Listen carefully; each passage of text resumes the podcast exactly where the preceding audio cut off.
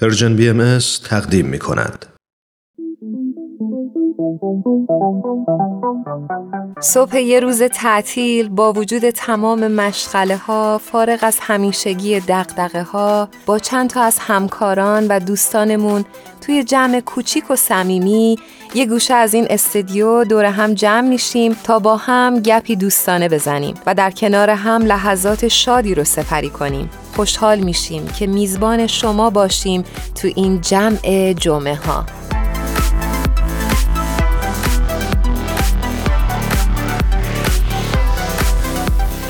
آوا، کلاس تازه که برداشتی چطور؟ از استاد رازی؟ آره، حقیقتش رفتم ریویوش رو نگاه کردم و دیدم که خیلی استاد خوبیه و من چون درس فلسفه رم خیلی دوست دارم، آره خیلی برام مهم بود که استادش کی خواهد بود. آره برام جالب بود که رفتی سراغ فلسفه. من خودم همیشه فلسفه علاقه داشتم ولی خیلی میترسیدم که برم تو دانشگاه هم رشته فلسفه رو بخونم.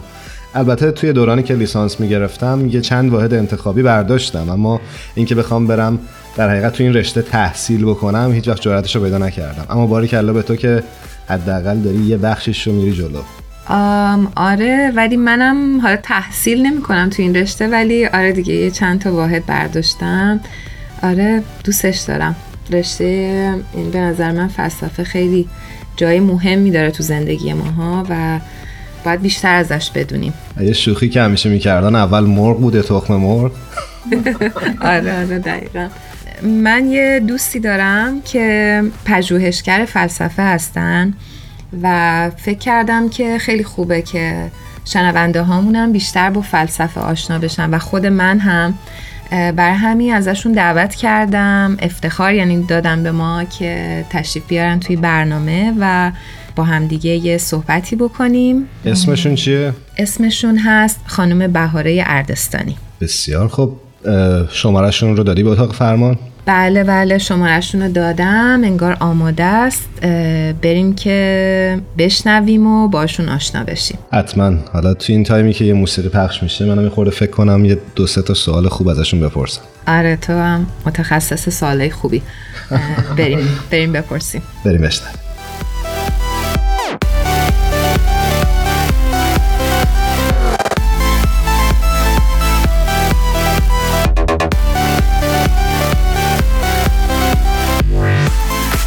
آوا، فکر میکنم که خانم بهاره اردستانی روی خط تلفن با ما همراه هستن. بهاره جان، به درود میفرستم و سپاسگزارم که وقت گذاشتی و با این برنامه همراه شدی. درود و مهرم تقدیم شما و تک تک شنوندگان عزیز برنامه شما. بسیار خوشحالم که در خدمت شما و آوای عزیز هستم. بهاره جون، من خیلی خیلی خوشحالم از اینکه دعوت ما رو پذیرفتی. بهت خوش آمد میگم. امیدوارم که برنامه خوبی باشه. خواهش میکنم، من هم امیدوارم. بهار جان، اجازه بده برای اون دسته از شنونده هامون که شاید باد آشنا نباشن خیلی معرفیت بکنم و بگم که خانم بهاره اردستانی دانش آموخته و پژوهشگر حوزه فلسفه هستند و فارغ التحصیل رشته مهندسی برق از دانشگاه برکلی و سال هاست که در زمینه فلسفه و تدریس اون فعال و مشغولن. جالبه بگیم که بهاره جون از سن شانزده سالگی مشغول به تدریس فلسفه هستن و خیلی نکته جالبیه. من خودم خیلی شوکه شدم وقتی اینو شنیدم از بهاره و فکر می‌کنم شما شنونده هامون هم خیلی براتون جالب باشه که یک دختر شانزده ساله چطور تونسته که به این درجه از دانش برسه که بتونه اون رو تدریس بکنه در این سن. خودت نظرت چیه بهاره؟ من از سن چهارده سالگی تحت هدایت آرش اشراقی قدم به دنیای زیبای تفکر و اندیشیدن و فلسفه گذاشتم. این وجود عزیز سال هاست که راهش رو از جهان خاکی جدا کرده، اما نقش او بر حیات فکری و روحانی من تا همیشه ماندگار خواهد. یاد و خاطرش جاوید. روحشون شاد باشه. ممنون. بهاره عزیز، ما توی برنامه امروز میخوایم یه خورده نگاه بکنیم به مقوله فلسفه و سوالی که شاید برای خیلی از جمله خود من همیشه مطرح بوده بپرسیم ازت و اینکه اساساً فلسفه چه کمکی، یعنی آشنایی با فلسفه چه کمکی به گذران امور زندگی روزمره میکنه؟ برای این سوال ابتدا لازمه که یه تصویری از فلسفه ارائه بدم و مقصودم رو روشن بکنم که وقتی این لفظ رو به کار میبرم چه مرادی رو در سر دارم. مقصود من حفظ کردن تاریخ فلسفه و آشنایی با آراء فلاسفه نیست.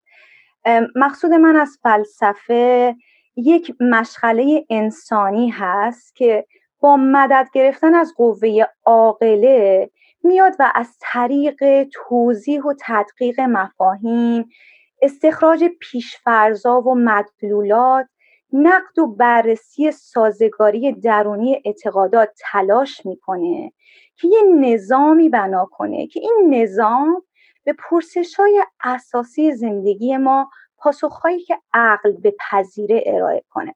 حالا این پرسش‌ها چی هستن؟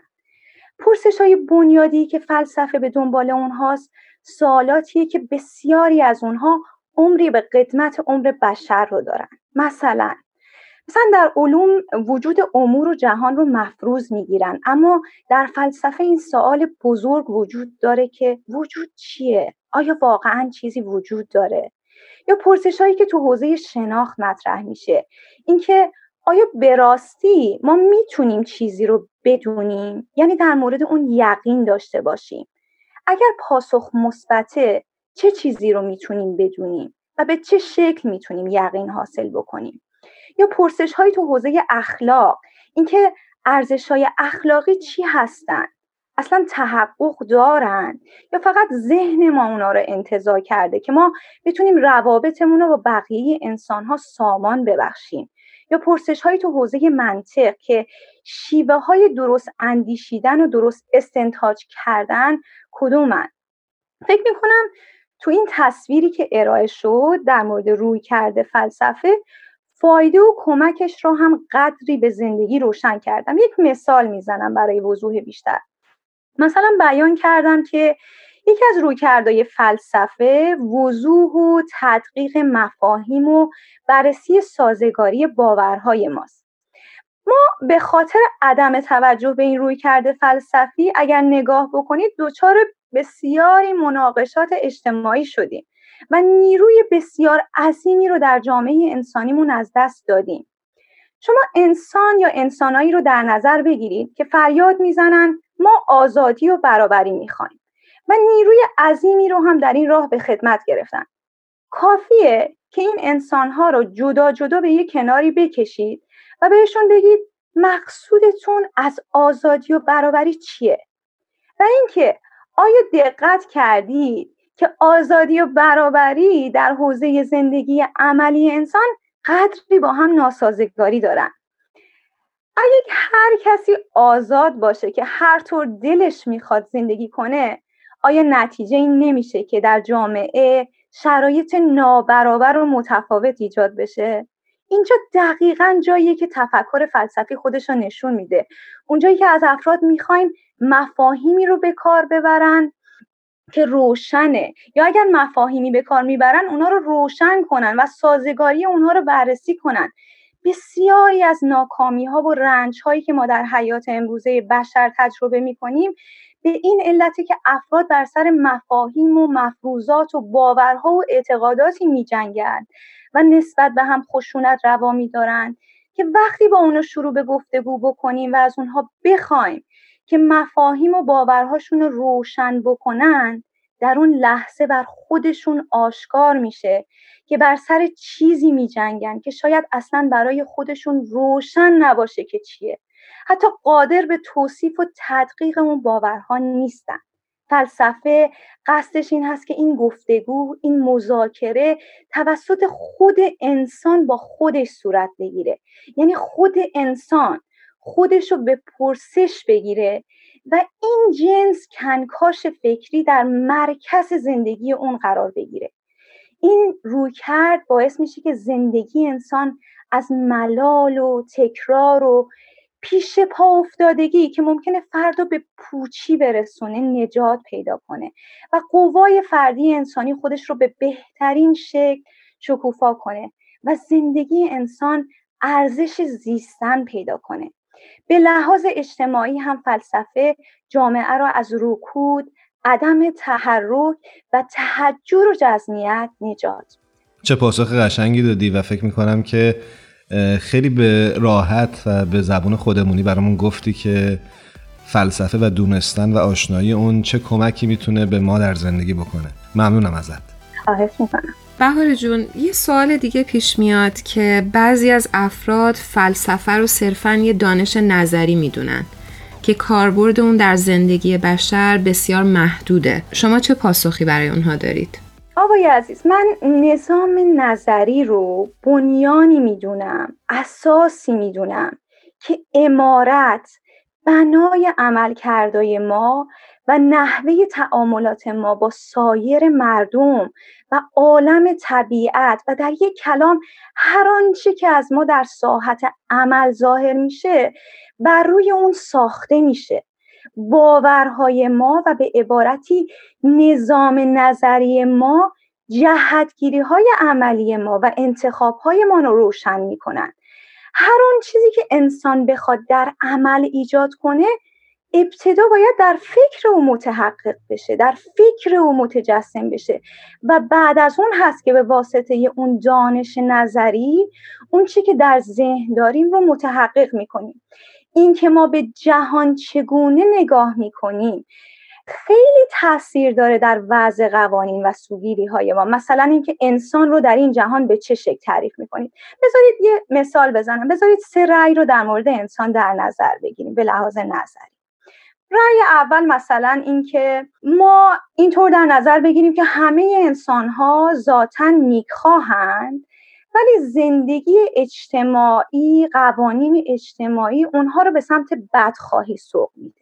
رأی دوم که به آرای هابز نزدیک هست این که همه انسان‌ها ذاتاً بدخواهند، ولی زندگی اجتماعی میتونه اونها رو به سمت نیکخواهی سوق بده.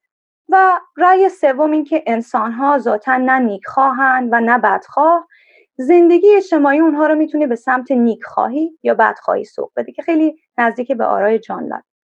به نظر شما آیا این سه نگاه به انسان یه نظام سیاسی رو در عمل رقم میزنن؟ به نظر شما یک نظام آموزش و پرورش رو ایجاد میکنن؟ خیر، حتی مواد آموزشی تحت تاثیر این سه نگاه به انسان قرار خواهند گرفت. نحوه رفتار ما با دانش آموزان، بودجه‌ای که حتی برای سیستم جزایی و زندان‌ها اختصاص پیدا می‌کنه به احتمال زیاد متفاوت خواهد بود. اینجا ما می‌بینیم که سه نگاه به انسان چه تأثیرات متفاوتی در زندگی عملی ما میتونه داشته باشه. یا مثلا جامعه‌ای رو تصور کنید که این دنیا و خود رو به این دنیا مشغول نمودن و یه عمل منفی میدونه و زندگی زاهدانه و دوری گزیدن از این دنیا رو تشویق میکنه. این نگاه یه نگاه نظری به این دنیاست، اما این تصویر و تفسیر از دنیا که به ساحت نظر ختم نمیشه. در نتیجه این نگاه نظری شما به احتمال زیاد با جامعه‌ای مواجه خواهید بود که افرادش به رشد اقتصادی و کشف قوانین طبیعت یعنی پیشرفت علمی آنچنان بها نمیدن و گوشه صومعه ها و معابد مشغول عبادات میشن. بنابراین من نگاه نظری رو اساس و بنیان اعمال انسانی میدونم و گمان نمی کنم نقش دانش نظری در زندگی بشر محدود باشه، بلکه به عکس نقشی بسیار کلیدی داره. بسیار عالی بهاره جون. خواهش میکنم. هر سوالی که ما از شما میکنیم انقدر دقیق و کامل پاسخ دادی که من واقعا میمونم خدایا. امیدوارم که به این صورت باشه و رویکرد فلسفی بی‌وفایی نکرده باشم. نه قطعا بی‌وفایی نکردی و حتما هم اینطور هست. ما دوست داریم بحث رو ادامه بدیم، منتها وقت برنامه امروزمون محدوده. اجازه بده ادامه بحث رو در برنامه هفته آینده پی بگیریم. حتما. ممنون و متشکرم از وقتتون. ممنون بهاره جون.